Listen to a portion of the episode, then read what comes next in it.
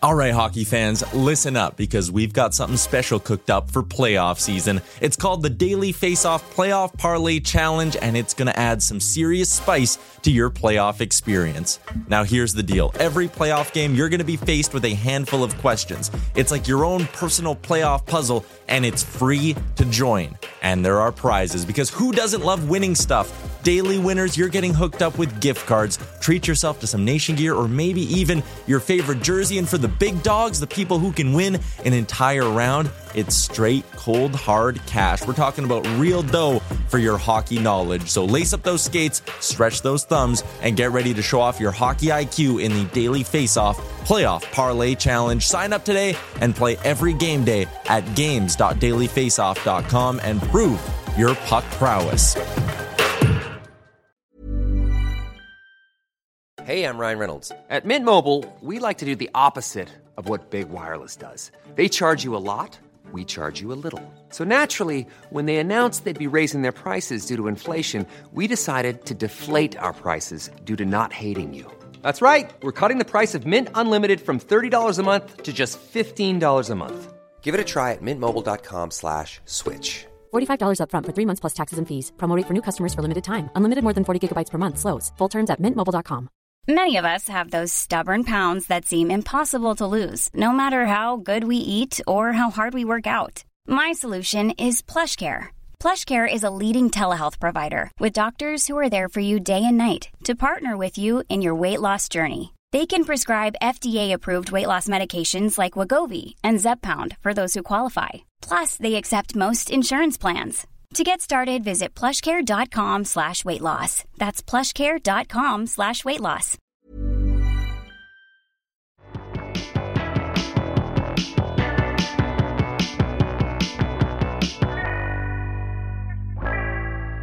Welcome to the DFO Rundown podcast with Frank Seravalli and Jason Gregor on dailyfaceoff.com. Delivered by DoorDash.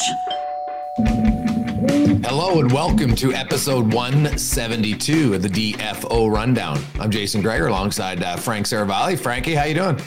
I'm pretty good. I, I, need a word of advice on two fronts. Okay. Oof, Number one, advice. Christmas gift for the wife. It's already that time of year, and this is not a product plug or anything like that. But my wife asked me for a treadmill for Christmas. And I'm a little leery of making that type of purchase because I feel like it's like giving your wife a vacuum cleaner for Christmas. What kind of message are you sending here? No, see, I think that's very different than a vacuum. First of all, I'd be surprised if uh, uh, how many women would ask for a vacuum for Christmas? They probably would just go buy it themselves because a vacuum is very specific. Um, now, I use the vacuum too in my house, so I want to generalize here and say that it's only women who vacuum, but I would suggest that that's a very different gift. If she asked for a treadmill, my advice is listen, that's what she wants, right? And a treadmill is, you know what? It's going to allow her to run. She's going to feel better about herself. She's going to be exercising. And, uh, it, it is something, Frank, that you could use if you wanted. I don't know if you're a runner or not, but uh, the big key though is nowadays about treadmills because we got one for my mom, and like when I think treadmills, I think of those massive, bulky ones. You can get like the the it's a little bit more expensive, but you can get those smaller treadmills that you're not going to have to break your back trying to move because that's the problem. Those things are heavy as you know what. Yeah, that's not really what I'm looking for. I, I, don't even, yeah, anyway, long story. I don't know where to put it, but we'll figure it out. I guess that, you know, you're right. Listen, she's asking. So, yeah, that's what make, she wants. Make her dreams come true. That's my, there you go. So good for her. Get on a treadmill. I love it. Okay. And the second thing is a, it's more of a minor hockey venting session. Oh, yes. So we both coach 8U hockey, right? And we do it in two different countries and things are different. I don't know exactly the level of competitive play you coach with your son, but for us here, we're very not competitive level. Like it's we're 8U travel, we're a B team. There's A, there's B and C. Okay. So we purposely picked our teams. We could have done like one, you know, super strong A team and instead we divided the teams pretty equally cuz we wanted a B team we have some younger kids that are seven and eight, and it's a nice mix. And we have a great team, great group of kids, great parents. And so when I say this, we're not superstars in our league by any stretch of the imagination. But a couple weeks ago, we had a game two and a half hours away, which is far. And we won by, I'm not exaggerating this. We, and we, it's a game we don't even keep score, but you know, we, that's the thing about our league at eight and under in all of USA hockey, you don't keep score. Yeah. We won by literally 30 goals. The other team did not have a shot on net. They did not even skate in our zone. Like there were no blade marks at the end of the game in our end. Like the ice was not carved up. It did. It wasn't touched. And we were, ch- you know, chit chatting with the other coach because it's eight and you. We actually share a bench. So the other coach was a woman, and she said, "Yeah, you know, we're probably closer to like learn to play in house." instead of 8U travel. And I was like, oh, you know, like sometimes those things happen. Like you never know. Like that's tough, tough spot to be in. Well, it turns out we looked at our schedule. We're supposed to play them again on Saturday, the same team, and we have to drive another two and a half hours each way. No. All of our parents came to me and the other coach and they said, We're not going. Like, no offense to them, but like, it's not good for our kids. It's not good for them. This makes zero sense. So we let the people at the team and the league know, and I won't say which team and which league because there's no need to embarrass anyone. But they said if you don't go on Saturday, it's a thousand dollar fine. And I'm like, what are we doing here? Honestly, well, I'm, I'm like, I'm, I'm, I'm actually angry now. Oh, and it's not because it's a thousand bucks, but it's it's yeah. just because of what what message are we sending? They said, well, you made a commitment to play travel hockey. He said, we have no issue playing travel hockey. If it was, we don't even win all of our games. That's how I know we're not like the bully in this league. We win some, we lose some. Like it's we're totally slotted in the right division, the right league, everything. That's not, this is not a blood oath, though. This is a youth sport, and no one wants to spend four and a half hours in the car or five hours in the car on Saturday to play a 50 minute game in which we win by 30. Am I crazy? No, not at all. Um, so now you're playing half ice too, if I'm not mistaken. Correct. Yeah. So yeah, because see, our age groups here, my, my son, we're U11, so we have nine and ten year olds, and we're actually full ice. But I played half ice last year and we played we did we opted not to play. We just played st albert teams. And so there was the same four teams play each other all the time. It was even. But i was actually just in a tournament. We put our team in their first travel tournament. It was two and a half hours away. And uh, our first game we're not we're we're probably like a tier three team in at ours. Um, we could probably be tier two but we're tier three which is fine and we played a tier one team that probably could have been like an elite double A team, and they spanked us like 14 nothing. Now, at least we had some shots on goal and stuff, but we didn't score. And my, my players were just rattled, right? But actually, it made us better when because we, um, um, our team figured out because our guys didn't like to pass the puck and they watched the other team pass around them like pylons and they figured it out. But would I have played that team again? Not a chance because I don't think it's fun for them. It's not fun for you. So here's here'd be my suggestion, Frank. I would talk to the parents and say, hey, we don't want to be fined a thousand bucks. So you know what we're gonna do? We're gonna bring five players. We're gonna bring one goalie and four skaters. And we can vote on who wants to come. And away you go. And you go there and you play because not everybody has to drive there because it's not fun for everyone and then you you we're avoid not doing the fine. I'm not no, I'm not avoiding the fine. That's that's that's crap, is what I'm saying. We're we're just drawing a line in the sand, saying, do whatever it is that you see fit, but we're not coming. Like why it got to the point where after the set, you know, we played two 25 minute running clock halves.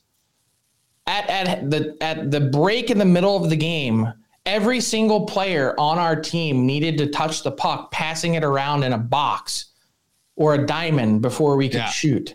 And we still, they still never even got to our end. Yeah. Well, the, to me, why is that beneficial for them to get their heads pounded in again? Why is it coach, beneficial for us to go? And, and why are we saying that this is a thousand dollar fine? This is insane. The coach on their team should be the one here having a, a sense of um, non lunacy and being like, our team, we need to move down. This is not fun. Why is this fun for the kids? Because this, to me, this comes across as a bunch of adults whose ego needs to be stroked so they can tell everybody that they're a travel team. It's it is wacky and I just I can't wrap my brain around it. Yeah. I cannot. Like that's amazing. You guys play drive two and a half hours. I think the farthest game that we play is maybe 30 minutes away. This is also the farthest outpost in the league for us. Yeah. So but why it, wouldn't the league? Why wouldn't the league? Every team in the league who's played them should be feeling the same. Like if most of your other, I, I do not. I don't understand. I agree with you, and it should just be like, hey, they clearly got the assignment wrong in terms of dividing this up, and hey, no problem, we'll make the change. Like that's really what the answer should be instead of, well, there's a thousand dollar fine. Because in our league, we play six games, everybody, and then they re-tier to make sure that everybody's in the right tier. Yeah, sorry. So sorry for the distraction. I just wanted to vent because it, it. No, I get it, buddy. It's Minor actually, hockey. It's that's good. I thought you were gonna have. I thought you were gonna say the coach was gonna freak out on you because your kids were trying. That's that's where I would have been like. Well, she kind of like she was like, well, you know, like we're getting pounded here. Like you know what what.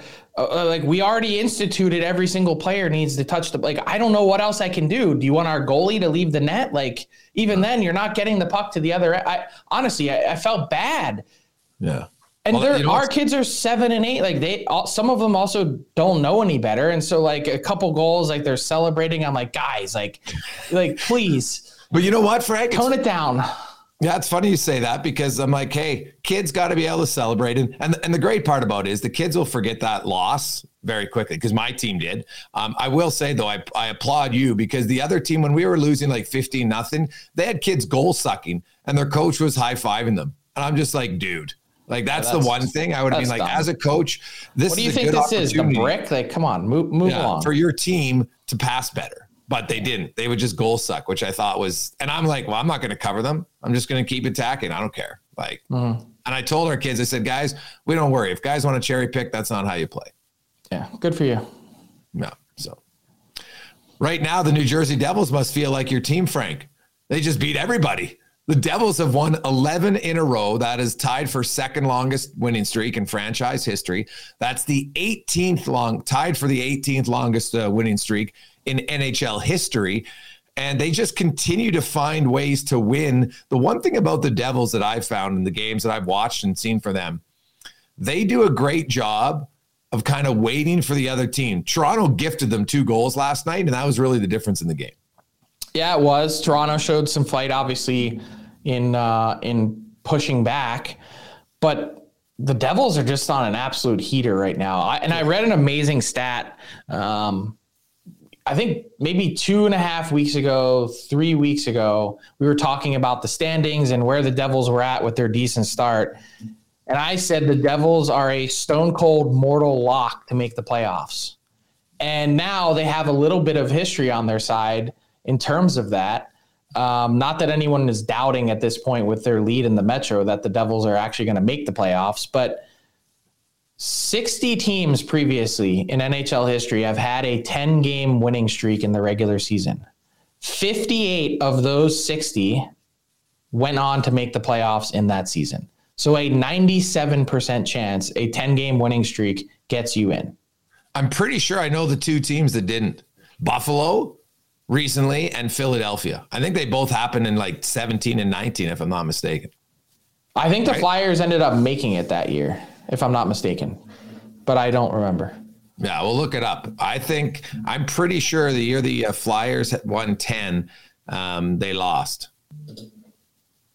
Because I well, know the Sa- I know the Sabres for sure did. The Flyers in 2017, Frank, like 2016, 17. See if they made the playoffs. Yeah, I'd have to look it up, but I don't have it uh, in front of me. But still, the stat is amazing nonetheless. Like oh, ninety-seven percent. And it, I mean, it makes sense when you think about it. Like, yeah, no Flyers law. They missed. I looked it up. They missed. So, yeah, okay. them in Buffalo. I remember the Buffalo one because we were like, oh, Buffalo's finally good again. and nope. How'd that work they, out? Uh, they crushed it. They uh, and that was early in the season for the Fly for the Sabres. And well, look at the Sabres now too. They had a streak to start this year and were really good, and now they're going. This is though. This is a very odd season with the number of streaks. Like uh, let's let's throw a few of them at you. The Bruins have won ten in a row at home to start. The St. Louis Blues started with a three game winning streak, then lost eight in a row, and have now won five in a row. So they are now an even eight and eight. Yeah. The Buffalo Sabres have lost seven consecutively in regulation. The Bruins have won five outside of their winning streak. Uh, they're at home. And like the Calgary Flames had a seven game Losing Streak. streak. Yeah. Uh, it's it's been a bananas. We're going streaking. It's been a bananas season in terms of that. Wow, you know, you look at like the, the New Jersey Devils, um, a lot of people peg them to be improved. I don't think anybody pegged them to, including their own fans, um, to be uh, to be this good. Especially they're 14 and three, Frank. They started the season 0 and 2, right? They're 14 and 1 in their last 15 games. Like it's it's pretty remarkable how how well they have played this season. And you know, you you just it is uh it's funny to me when when I see the amount of of like Boston dominating for stretches, New Jersey. Uh, you know, you looked at St. Louis as being the most Jekyll and Hyde team in the league for sure. And I, now I will, you know, I, I, it's funny. The teams that are losing, like St. Louis, they were pretty calm uh, during their losing streak, right? Like, Were they? You know, you- I don't. I do not agree. No, like Ryan O'Reilly was very honest. I meant their management. Like, you didn't hear anything. Their like, management you- was not. I don't think they were calm because he came out, Doug Armstrong, and absolutely flogged them. Yeah, the players, but I, management usually it's your your coach or your GM, right? Who you hear the whispers that are going to get it. He's like the coach isn't going anywhere, right? So I actually respected that. He basically said, "Players, you got to play better," and he was right. Yeah, but that doesn't mean he wasn't making calls trying to make something happen. I think he absolutely was. No, And in some cases, the best moves you make are the ones you don't. I'm But- still curious what they do though with their pending free agents. Oh, I mean, Tarasenko is not coming back. We know that. Yeah, but, do you trade him or you just let him walk, right? Like if you're in a playoff, I think it spot- depends on where you are. And, and you know what? I think Doug Armstrong has given us his playbook in the past. Remember a few Yeah, years back? It, it was Stastny, that was one, and another one was Shattenkirk. They were hanging around the mix and they traded him to Washington. And I think Stastny was the one where people were upset, saying, I can't believe you'd cut our legs off. But he has a real good sense of like, even if this team gets in, what are our honest expectations? We're better off taking the assets. And I really like that about his courage of conviction. Yeah, no, that's fair. Um, what about we have that we've talked a lot. And I like it on Pause of Friday about the the teams that are doing well, but you know, you, you get into some teams now that you know you're you're nearing almost the you know the 20 game mark, right? We're at 25 percent of the season, and and you've got some teams like you know that are expected to be better and that are just hovering around the 500 mark. You know, the Blues would be one, the Edmonton Oilers uh, would be another one, the, The Florida Panthers, Flames. The the Minnesota Wild are under 500, the uh, the Flames.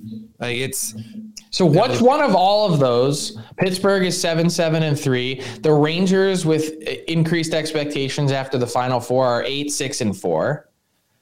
You mentioned the Panthers. Um, Nashville, eight, eight, and one. Edmonton and Calgary. Of all those teams, who are you the most concerned for? I would say Minnesota. I think their division is tough, and you know, the, to me, Minnesota, we're we're seeing the ramifications of dead cap space. I, I think that is that is really hurting them. Part of it now, and also the injury the other day, Frank, of Marc Andre Fleury. Now, who knows how long it's going to be? But It's, I it's I, think it's short, very short term. Yeah, I'm going to say Minnesota. Okay. Well, out of that whole group, I'm going to say Nashville. But in terms of true teams with like contender expectations, I am going to say Pittsburgh. We've talked a lot about Pittsburgh in the last few weeks and how interesting this season was for so many reasons after the summer that they had. But when I look at Pittsburgh, it there it's a really good reminder that they're a team still driven by their stars. And you think back to their first handful of games, and Sidney Crosby had like 12 points in five games, and they looked like world beaters. He still has 17 and 21, 21 and 17, I should say. And I got to tell you, watching their game the other night, he looked off and not injured. He just looked like disinterested. And that to me was the most alarming thing that I've seen. Like, it's like, ee, like that's.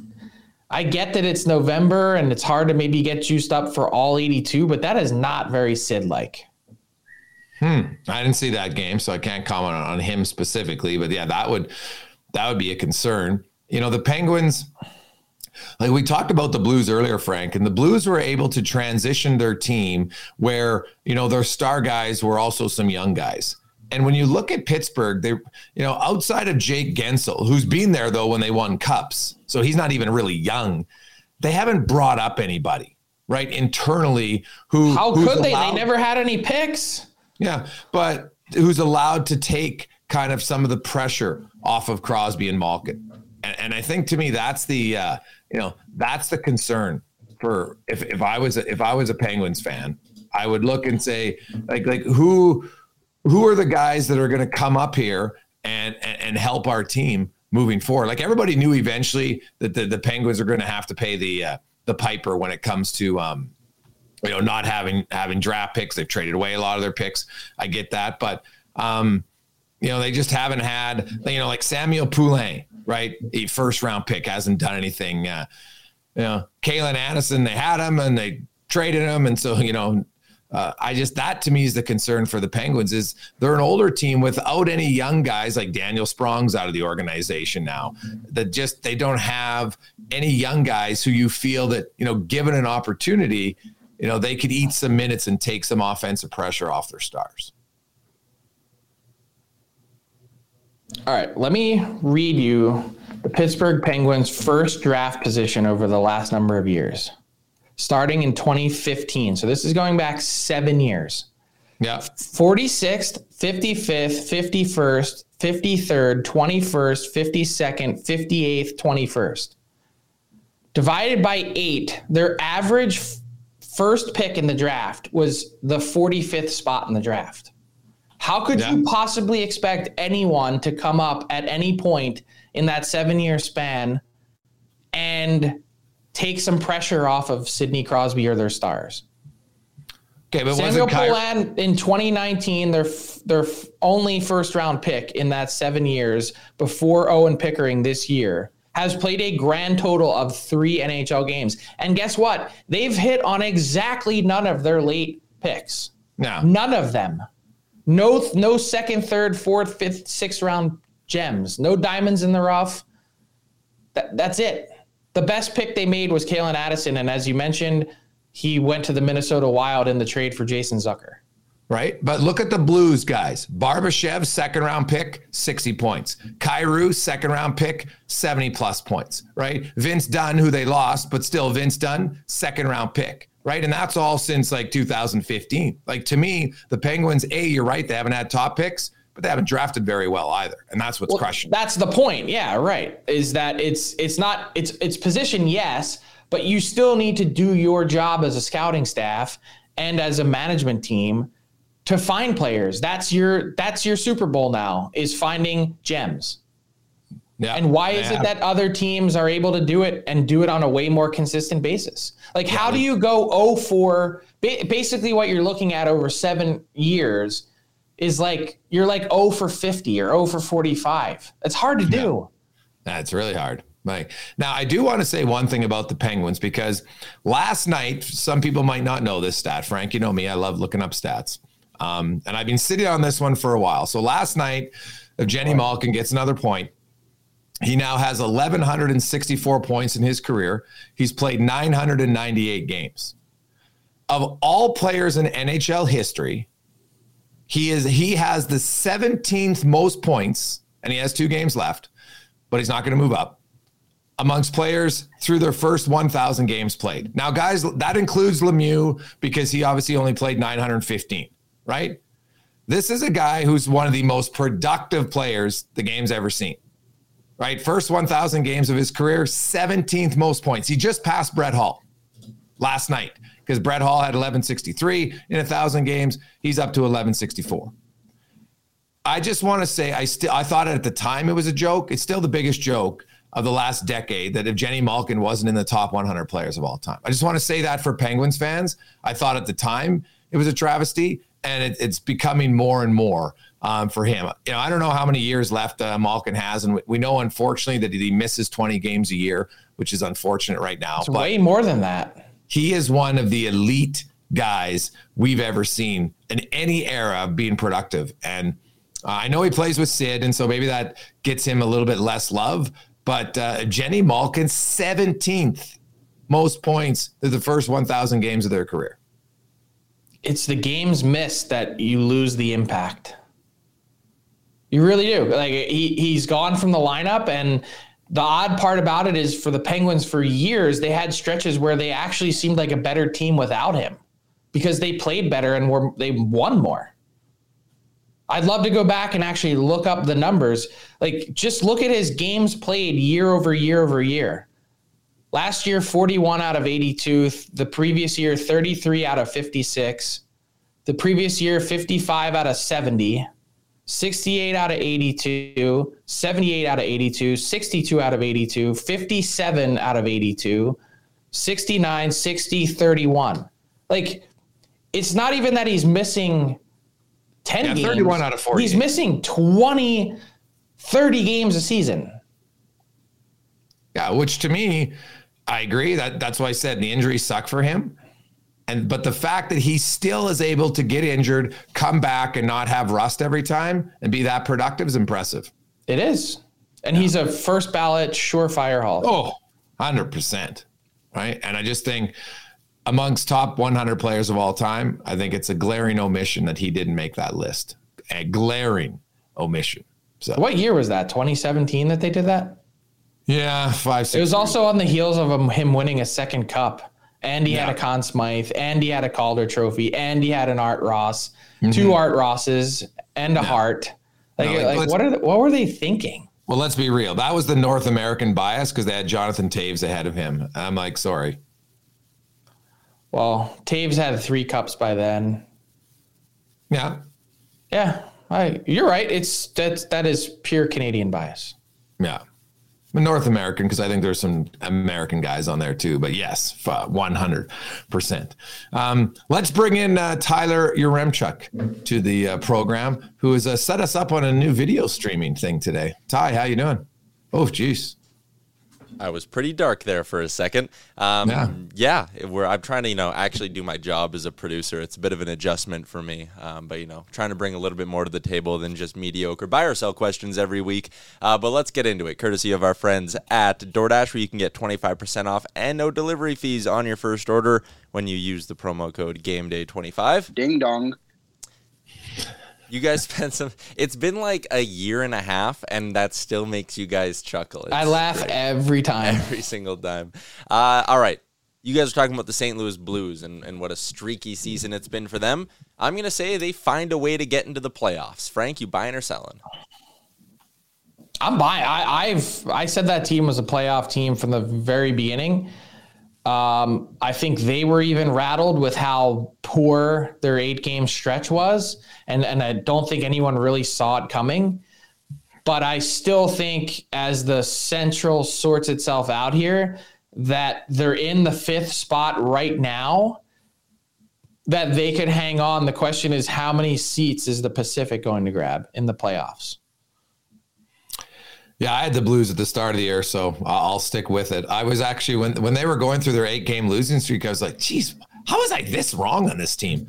Um, so I was I'm happy to see that the uh, the Blues, on a selfish note, have uh, recovered, and you know they had nine 20 goal scorers last year, guys. Like for for them to just to lose eight in a row is really strange uh, to me. So yeah, I think the Blues. Uh, I'll punch their ticket for sure uh, to make the playoffs. I, I, think there's still a, a very like they're going to battle Winnipeg for second and third. Fair enough. Jakob Chychrun is uh, getting close to making his return to the lineup for the Arizona Coyotes here. I'm going to say that sparks the trade interest once again. He'll be moved by the new year. Buy or sell, Jay? Well, we were just talking about injuries, Frank, and uh, Chychrun makes Malkin look like an Iron Man. Um, so I will. I yeah, he wants out. I, I, think Arizona would like to move him out, and I think that there's might be a dose of reality here from uh, Arizona in knowing that teams aren't going to pay you that much for a player who, outside of one season, in the other six years, has missed forty percent of the games combined. So, yeah, I uh, I think they'll want to move him quickly though. So I say he is traded before January first. Buying. I will buy as well. Um, it's going to be interesting. Makes his debut on Monday. And aside from the pure health factor, like teams are really, like, they don't know what he is still because that one season was such a statistical outlier and because he was so good that one year. And I, I mentioned this elsewhere. There's such an infatuation with his contract that it's like we totally view players based on the prism of their deal, which makes sense because it's a salary cap world and every dollar counts. But I, I, think there's in some ways like some fawning and and drooling over Chychrun just based on the contract, two more years at four six. And so one of two things is going to happen. Either Jakob Chychrun is going to come back and absolutely light it up, and someone's going to pull the trigger and pay Arizona's price, or Chychrun is going to come back. He's going to play okay, and the Coyotes are going to have to either lessen their price, like you know, go walk it back, or they're going to have to wait and hold out until March third to to really see if someone steps up. One team that's been uh, kind of linked to them a few times over the last few months is the Ottawa Senators. They currently sit in the basement of the Atlantic Division. I'm going to go ahead and say they do not finish the year there, though. We were talking about streaky teams. They're one of those teams. They started off maybe okay and then kind of fell off a cliff a little. Senators will not come last in the Atlantic. Jason, you buying or selling? Hmm. Well, it, it looks like they're going to battle Montreal and Buffalo. Um, so, which team is going to sell off the most and weaken themselves? Um, I will say that Ottawa won't because I think Montreal is going to uh, clear the deck as much as they can. And uh, they have a lot. They have more expiring contracts, so I will say, I will buy. They do not finish in the basement in their division. I will buy as well, but I think Buffalo does. Like I, Montreal just has a, like a little too much going on in terms of energy and Cole Caufield's been really good and Marty St. Louis has that team revved up. Montreal has gotten some amazing goaltending that we have not really talked that much about because the numbers aren't eye popping, but their goaltending has been really good. And I think if it holds up, then they will not finish last in their division. Buffalo, on the other hand, has not gotten the goaltending. Yeah. All right, let's move along to our PointsBet Canada bonus question. They got some great bonuses up on their site, so check them out, pointsbet.ca. Top three on the odds board to win the Stanley Cup. You know what? I'm gonna have you guys guess it. That's gonna be uh, that's gonna be what we're doing today. I was gonna have you ask you to name your own. Who are your top three Cup contenders? But who do you think the sportsbooks have as one, two, and three in order on the odds board? Frank. Colorado, Vegas. Well, I don't know the order, but I'll say the three are Colorado, Vegas, and Boston. Jay, who do you think they are? Um, I would still have Colorado one. Um, Vegas two, and I'm gonna odds board still doesn't uh, they don't get too crazy for heater so i'm going to go outside and say tampa bay still in interesting it is actually boston at number three and you guys nailed it with colorado and vegas colorado plus 450 they're kind of miles ahead as the stanley cup leaders vegas second plus 750 then you get boston at 800 yes! Three for three. Frank nailed it. Uh, Carolina's plus 900. Then it goes Toronto and Calgary at 12 to 1. Florida and Tampa at 14 to 1. That Tampa spot is interesting. Feels like they've they've been getting overlooked the last couple of years, just uh, just a little bit. But anyways, that's a wrap on this week's edition of Buy or Sell, delivered by DoorDash. Ding dong. Even on a budget, quality is non-negotiable. That's why Quince is the place to score high-end essentials at 50 to 80% less than similar brands. Get your hands on buttery soft cashmere sweaters from just 60 bucks, Italian leather jackets, and so much more. And the best part about Quince, they exclusively partner with factories committed to safe, ethical, and responsible manufacturing. Elevate your style without the elevated price tag with Quince. Go to quince.com slash upgrade for free shipping and 365-day returns. Hi, I'm Daniel, founder of Pretty Litter. Did you know cats tend to hide symptoms of sickness and pain? I learned this the hard way after losing my cat, Gingy. So I created Pretty Litter, a health monitoring litter that helps detect early signs of illness by changing colors, saving you money and potentially your cat's life. Pretty Litter is veterinarian developed, and it's the easiest way to keep tabs on your fur baby's health right at home. Go to prettylitter.com and use code ACAST for 20% off your first order and a free cat toy. Terms and conditions apply. See site for details. Hey there, it's Michele Norris. I'm host of a podcast called Your Mama's Kitchen. When I travel, I'm usually looking for a way to find a taste of home when I'm not at home. And one of the things I love to do when I am at home is entertain. And Airbnb allows me to do that. When I was in California recently, I rented a house that had a great kitchen. And when we were sitting around the table, we're all thinking, we're in someone else's house. Someone could be in all of our homes as well. If you have a home, but you're not always at home, you have an Airbnb. Your home might be worth more than you think. Find out how much at airbnb.com/slash host. Hmm. Tampa Bay has better odds has better odds financially than Calgary at this point. I'd take that all day. All day. Hmm. What do you make of the Flames? Uh, well, I, I, think they'll they'll find themselves, but the, their issues are kind of what I thought they would be. That their, their offense is isn't isn't consistent enough because, like, if we're being honest here, they had four guys, Frank, who had career years last year. Right now, I know two of them aren't there anymore, and even if you replace, you know, Huberdeau for Tkachuk straight up, Huberdeau also had a, had a, career year. Yeah, and and Kadri. So I guess you can argue that they've still got four guys who had career years last year.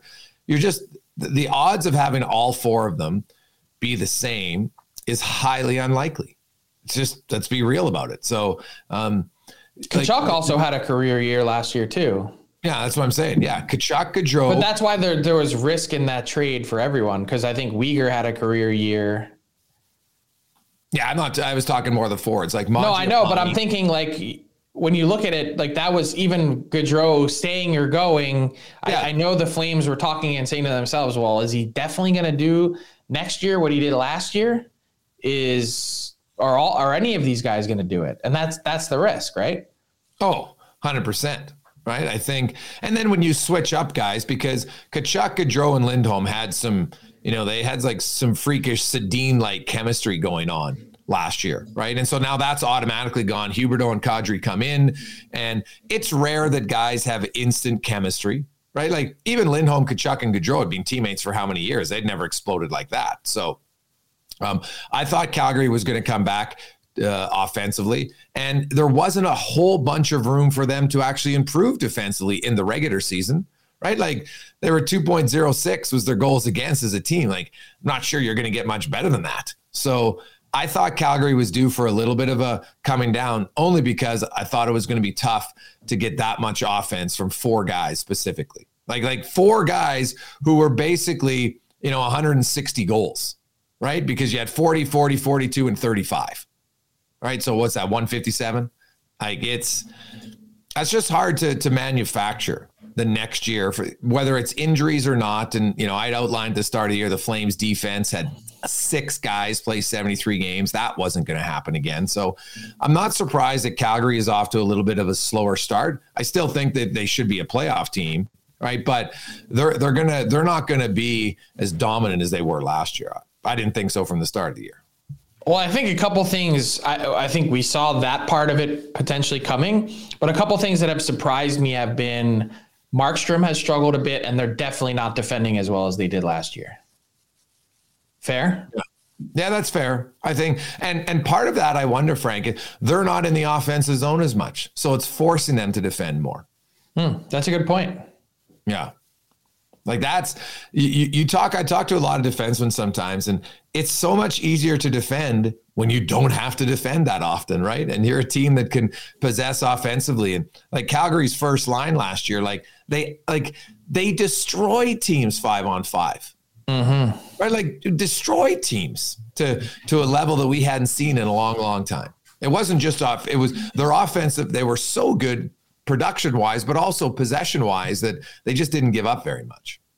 So I want to ask you a question about the Sharks. You watch them very closely, and there was a lot of talk this week about Erik Karlsson. I was there for the conversation that reporters had with Mike Grier in Toronto after the GM meetings on Tuesday.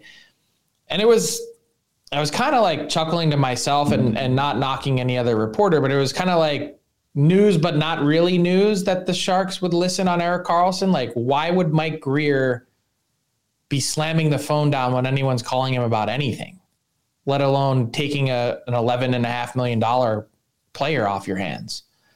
So, I, you know, news, not news, and I still think there's a long way to go to to actually moving Karlsson because I think the part about it that people don't consider is, and I was actually having this conversation with a GM um, yesterday, and I'm actually I'm just looking for the convo because I want to make sure I, I, get the point across clearly. Um, it, it's interesting to think about with Karlsson because not only would you have to have the Sharks retain, and like everyone's saying, well, what's that comfortable number to get Karlsson to in order for them to get return? The thing is, you'd also have to then take away from the rest of your team because so many teams are at the at the cap limit. You'd have to move that amount of money off your books. There's so few teams that could just take even seven and a half. So how do you subtract from your team unless San Jose is going to eat a contract back that you didn't want? Um, you need someone highly motivated to do it to offset that money and then have the budget space moving forward and calculate properly what that cap hit's going to look like as Karlsson continues to age. So it's not easy, but that's actually not the player I wanted to ask you about. And you can chime in on Karlsson too. But I wanted to ask you about Timo Meier because I think he's the way more interesting trade chip. And what do the Sharks get for him?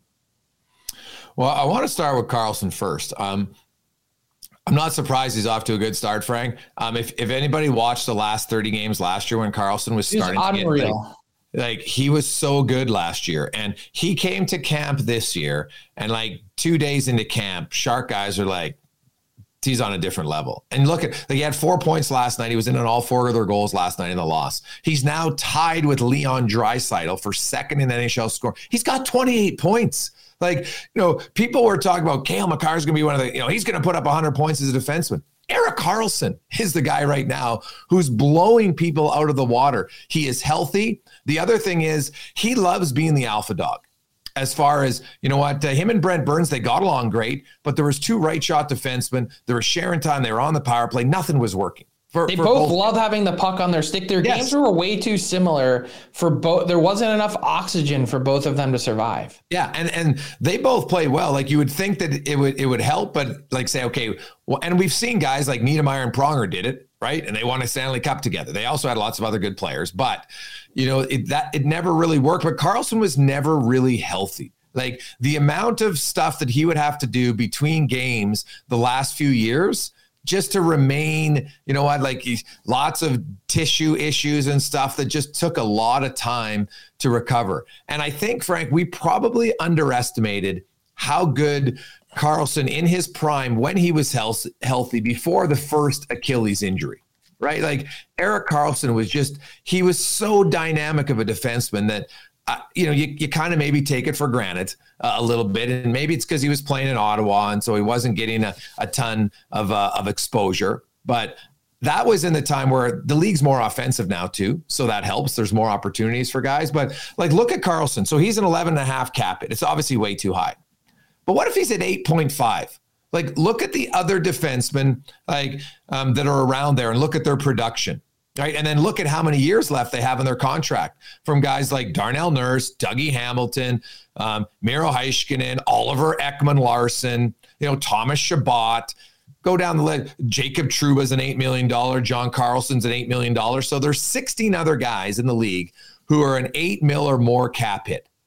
Karlsson, I know 11.5. We can all say, yeah, that's too high. Age, everything else. If I'm San Jose, I don't know if I'm eating more than 3.5. And if I was an NHL team to get a right shot defenseman, my only risk is potentially does he get hurt again? But anybody can get hurt at any oh. time. And that would be my only risk for that because I think Karlsson, healthy, there's very few defensemen like him in the NHL. I totally agree. But what are you? So you got to take the eight and a half. What are you giving to get him? Well, I, there's a few things here at play. I think you know San Jose is going to want young prospects. Frank, like they don't have any, right? right. So they're, they're gonna you're gonna have to give up more. Like Brent Burns, like they got Lorentz, right? They didn't get really much else. I think San Jose. They basically have, just got off the cap hit and still took 34 percent of it. Yeah, and they didn't get anybody. And to me, that wasn't a good trade. Um, I look at Erik Karlsson, especially the way he's playing. I think the Sharks, I look at teams, okay, who has an expiring contract that San Jose would just eat because, right? Like they'll eat it right now because it gets them through the year. But then they're going to want some some young prospects in an organization. So, like, there's teams we know you can count out. The Penguins have nothing to offer. Not that they would be interested, but we we went through their lack of that, right? So, I would take a deep dive on organizations that that have like Tampa Bay for years, Frank, when they were a dominant top team, they had all these draft picks and they used lots of them to get different guys, right? And and it worked. So that's the I got to do a deep dive on it, but I think there are teams out there. And as a right pair defenseman, Erik Karlsson right now is a legit number one. There's zero debate in my mind about that a legit number one defenseman. He's a right shot defenseman, which makes it even more rare. And even at eight and a half, I, I, wouldn't blink an eye if I was a team who could acquire him, knowing I'd get I'd probably get rid of one expiring contract and then I'd have to give up three probably pretty good young pieces. I think it'd be worth it if I'm a team that's that feels they can take a run. Like I look at Florida and you know I think you you are looking at this way too simplistically. I think this is one of the more complex transactions we could ever see in, in hockey history if it happens. You think? Yeah, like he has four more full years. The contract expires when he is. Yeah, but he's only 32. It expire. Okay, but you you need to take on the whole thing for the rest of it. Like yeah, eight and a half. And but that's what I'm saying. If it's eight and a half million dollar defenseman, Frank, that's not. You know, okay, but what about the full no move, no trade? Like he doesn't have to go anywhere. Yeah, but he'll accept it to a competitive team. Like he's not really? going to go to a bad team. I, I yeah, I, why would he go to a bad team? Correct, yeah. but like, what what if it's a team in a city that he doesn't want to play in? Well, you're right. Hey, you know, San Jose. Um, you know, there might only be realistically five or six teams that you want to go to, but w- we've seen other guys get rid of contracts we thought were untradeable because they weren't good, and those guys got moved. So I, I think never been for a contract this expensive, and they've no, never been for a player this old. Yeah, but 32 in today's NHL, Frank. Like, look it's, at it's at, that he goes till 37. That's the issue. It's not yeah. the 32 year. No one's complaining about that. But look at elite players today. Look at elite players at 36, 37. But look at elite players that have his kind of injury history. Like it, you're, I don't like. I think you're taking a way too simplistic and recent biased view of how well he's played this season, and at the tail end of last season yeah. to say that this is a foregone conclusion that he will continue to play this way.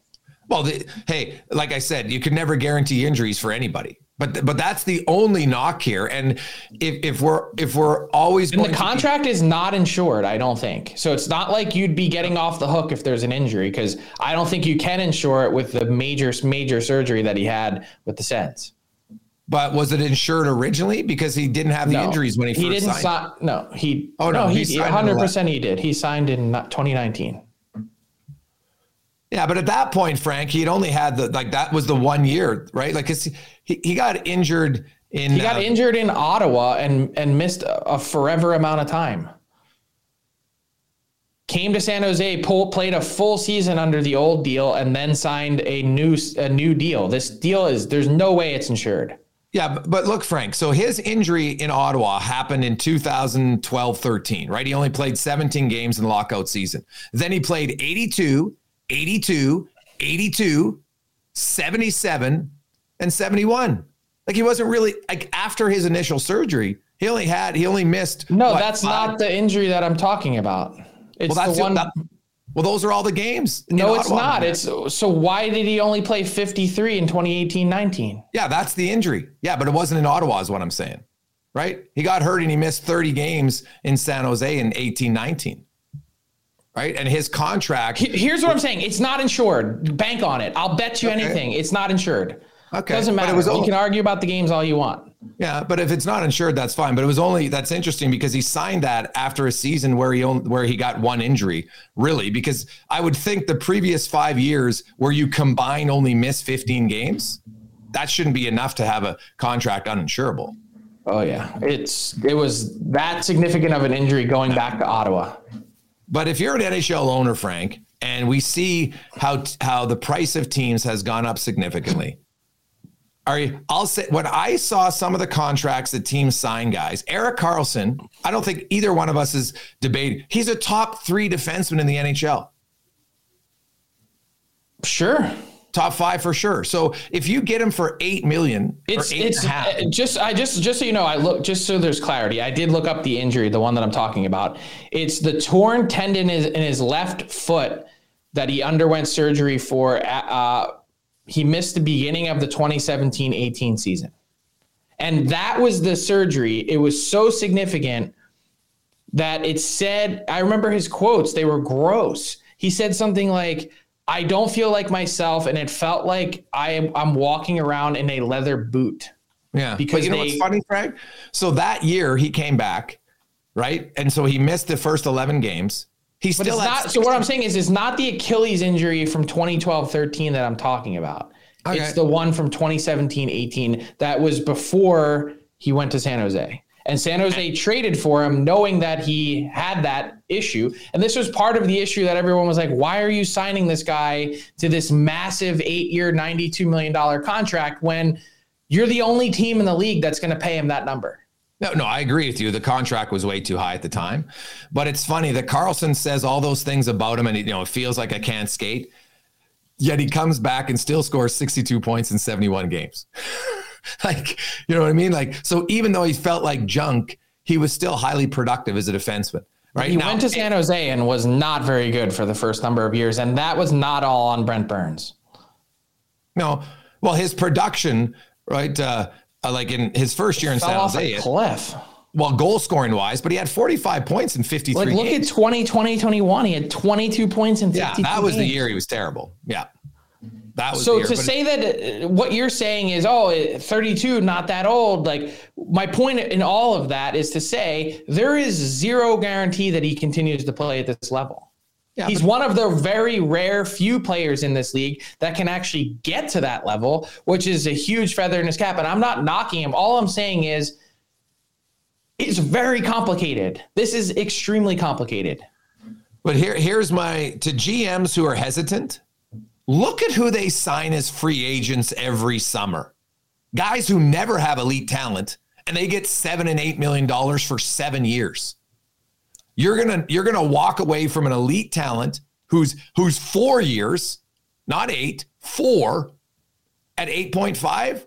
But no one signs those guys to four-year deals at age 33. They don't. They sign them to those deals at 26. 26 and 27. Guys 29, 28, 30, eight-year deals. Yeah, well, JT Miller Canucks, how's that working out? 29.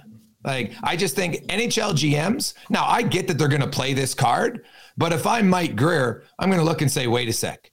Let's go back to the last five years of free agency or teams re signing their own guys. It's the same thing.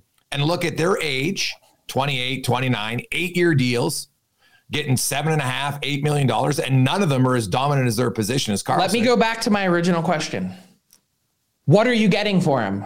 And the answer I'm telling you is not going to be very much, I don't think.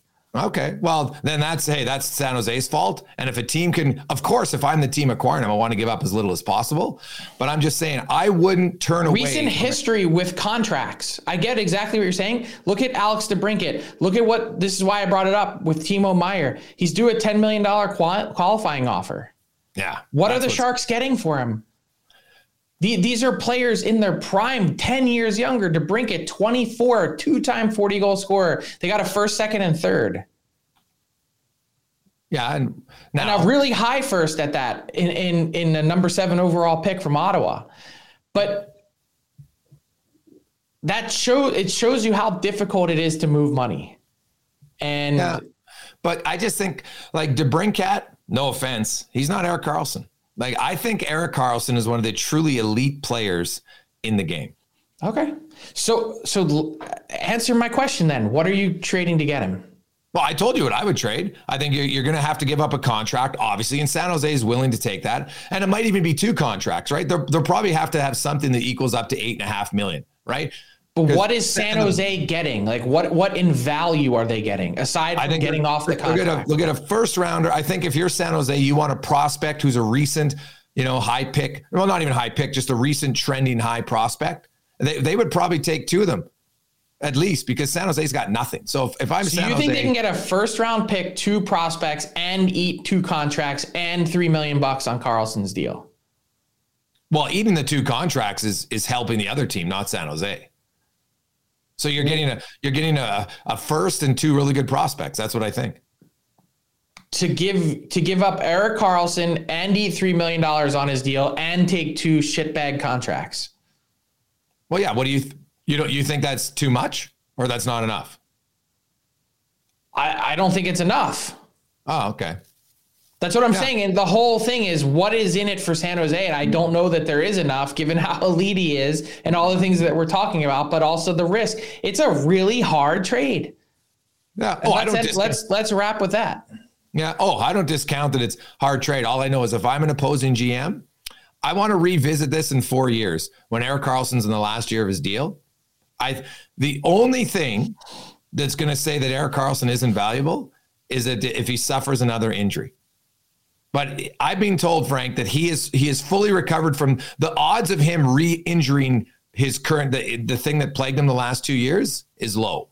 So, but Timo Meier, ten, see the ten million dollar good Let's for save Timo Meier for Monday. Okay, I'll say this, Frank.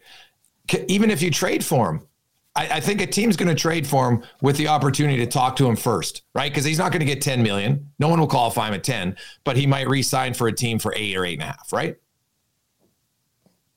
Okay, let's talk on Monday about Timo Meier. Yeah. That's the beauty of the season. It's a long one. well, it's going to be a long season for the Sharks, that's for sure. It could be a long season for me as a coach. When is that game, by the way? It was supposed to, it's supposed to be Saturday. I just said, tell them we're not coming. Like, it ain't happening. I ain't getting, I'm not driving four and a half hours for that. I'm sorry. Yeah. Well, th- to me, somebody at the league should have common sense. And that team, their coach and, and parents should be like, we should move down. What are we doing? I, like, I this, it's, it's not it's, fun. It's lunacy. Your team isn't travel worthy. That's okay. It's, uh, there's nothing wrong. Like I said, we're not superstar competitors. Like we purposely picked a balanced team, and we have a lot of fun. Yeah, well, that's all it should be. So, yeah. and by the way, to all of our listeners in Buffalo, shovel safely in moderation. That is going to be crazy, Frank. I, uh, I don't. Uh, I made the joke on barn burner yesterday, but it was like four to six feet of snow. How's Jeff Skinner supposed to get to the game? can't even get out of his house. It's like it's like that scene in Uncle Buck. He's like, "You thought the pancakes were big. I couldn't get the French toast through the door." Yeah. Hey man, you for all those youngsters in the Buffalo area, look out for your uh, for your seniors in the in the neighborhood and help them shovel because that's that's shovel. You can't even shovel. How do you shovel four to six feet? You need well, a you, goddamn front end loader. You got to go out every hour, literally. Oh my god, no chance. Well, because if you wait till the end, you're screwed. I don't know how they would get out of that. Honestly, like in Edmonton, on average, Frank, I looked it up. On average, over the winter, you might get maybe a total of four feet over the whole I, that's exactly what I. That's the point I made. Was they're getting entire winter's snow for a huge swath of Canada in one weekend. It's mind blowing. When yes. I read that, when I first read it, I was like, that can't be right. Any, yeah, think- anyone doing the math at home, like they're talking about the potential of 175 centimeters in one weekend in Canada. No, it's it's ridiculous, ridiculous. So Yikes. Like you just 60, 70 inches of snow. Get out of here. So it was Frank, like one of my uh, favorite things going to Buffalo when they had the old HSBC arena. I used to call it holy shit, Buffalo's cold. um, and they moved the game too because uh, there'll be no repeat oh. of McCoy. Remember uh, Sean McCoy when it was all the snow? Oh, yeah. And uh, he rushed for 217 yards? That won't be happening this weekend. Frank, be well. Have a good one. Thanks for listening to the DFO Rundown with Seravalli and Gregor. Keep it locked on dailyfaceoff.com and subscribe wherever you get your podcasts from to never miss an episode. Delivered by DoorDash.